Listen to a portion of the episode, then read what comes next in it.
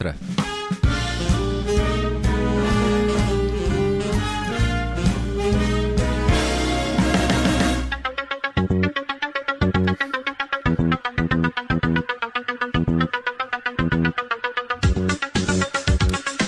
Este arranque foi só para agradar ao Nelson, aproveitando uma verdadeira efeméride.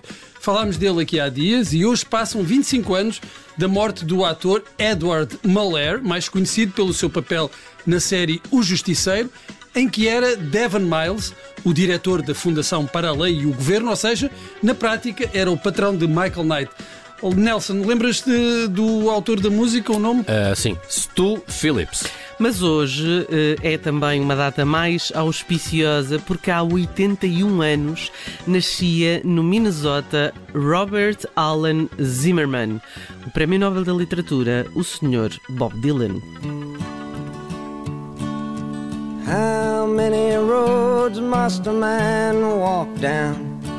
before you call him a man.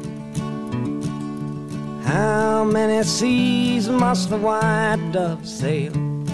Em 1965 lança uma das suas melhores canções, o single Like a Rolling Stone, eh, isto depois de já ter desagradado a alguns puristas por ter introduzido guitarras elétricas eh, nas músicas. Os responsáveis da editora também desconfiaram de um single com uma duração de 6 minutos, mas eh, todos tiveram de se render à genialidade de Dylan.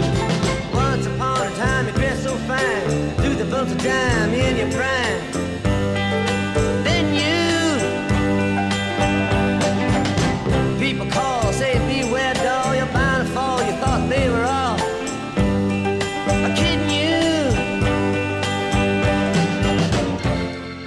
Em 2004 e em 2010, a revista Rolling Stone elegeu Like a Rolling Stone como a melhor canção de sempre. E em 1997, os Rolling Stones interpretaram uma versão de Like a Rolling Stone.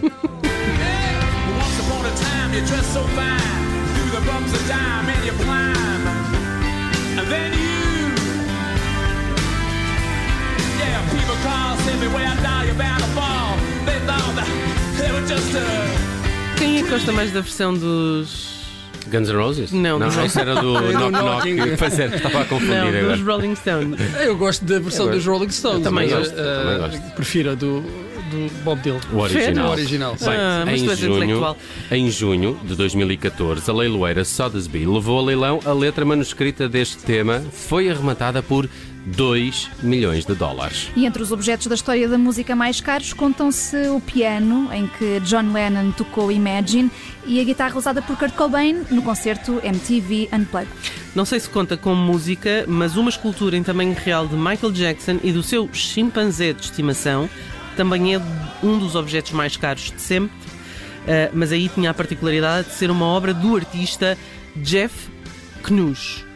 E quem é que não gostaria de ter uma estátua em tamanho real do Michael Jackson? Eu quem não. não eu não. adorava, não, não tenho aqui 2 milhões de dólares na carteira. Sim. Pá, mas preferias um papel com a letra da Like a Rolling Stone ou uma estátua do Michael Jackson? Ah, não sei, o meu coração balança, bem, mas visto que o Bob Dylan foi Nobel da Literatura e o Michael Jackson não foi Nobel de coisa nenhuma, Talvez o papel com a letra. O Michael Jackson até podia ter recebido o Nobel da Química por ter disponibilizado o corpo à ciência, mas ainda em vida, o homem era uma, era uma experiência a preto e branco e a cores.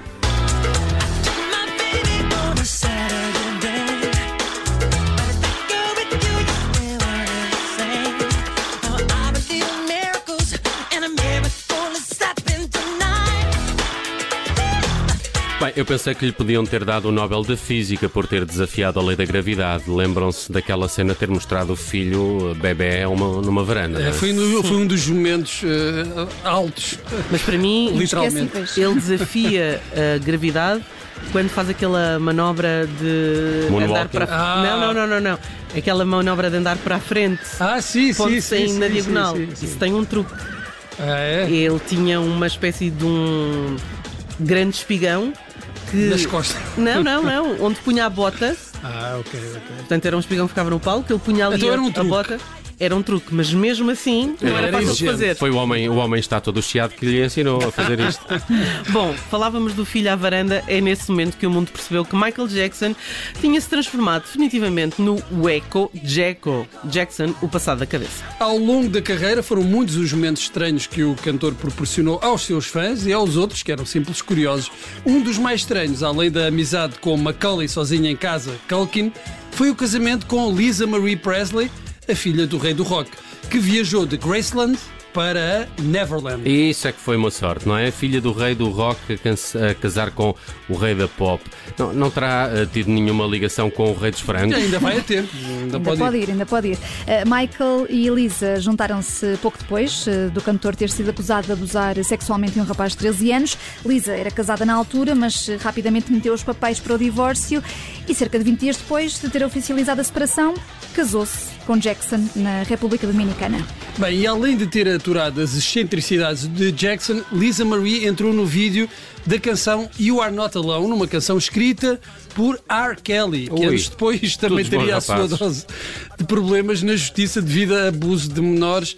Bem, isto é uma canção que fica na história, se calhar não pelos melhores motivos.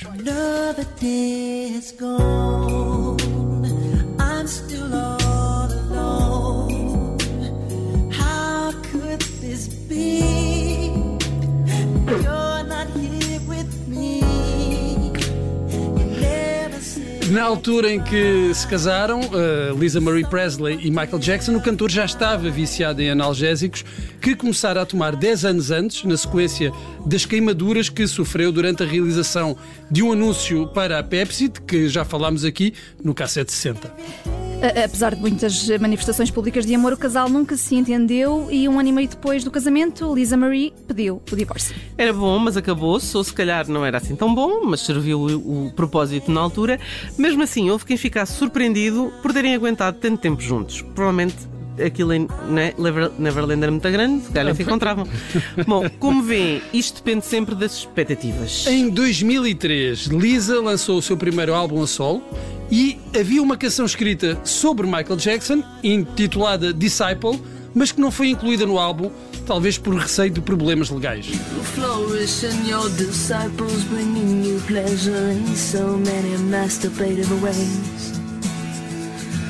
Until you simply no use for them anymore, and then they will remain and suffer in your concentrated haze. É uma letra que provavelmente uh, obrigaria Lisa Marie Presley a pagar uma, uma indemnização a alguém. Uh, e este é o pretexto ideal para falarmos da mãe de Lisa Marie Presley, Priscilla Presley, que hoje faz 77 anos.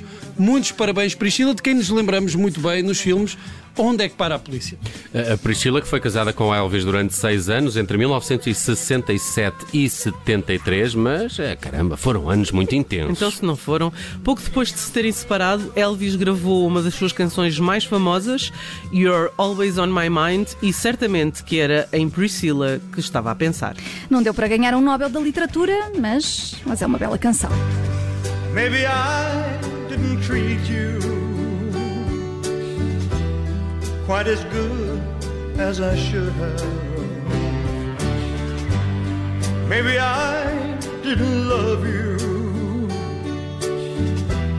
quite as often as I could have. Little things I should have said and done. I just never took the time. You were always on my mind.